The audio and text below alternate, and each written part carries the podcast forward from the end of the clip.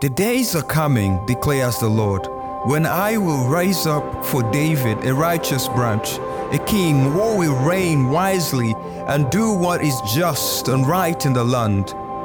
In his days, Judah will be saved, and Israel will live in safety. This is the name by which he will be called, the Lord, our righteous Savior.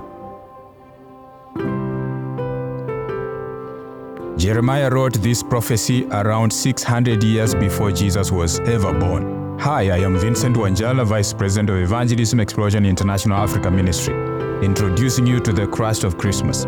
Jesus told his disciples, You call me teacher and Lord, and rightly so, for that is what I am. Jesus is the Lord, our righteous Savior.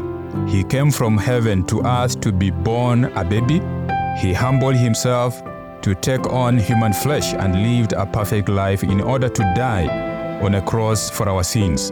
And on that first Christmas, mankind received the greatest gift, a righteous Savior. To learn more, visit our website at sharelifeafrica.org.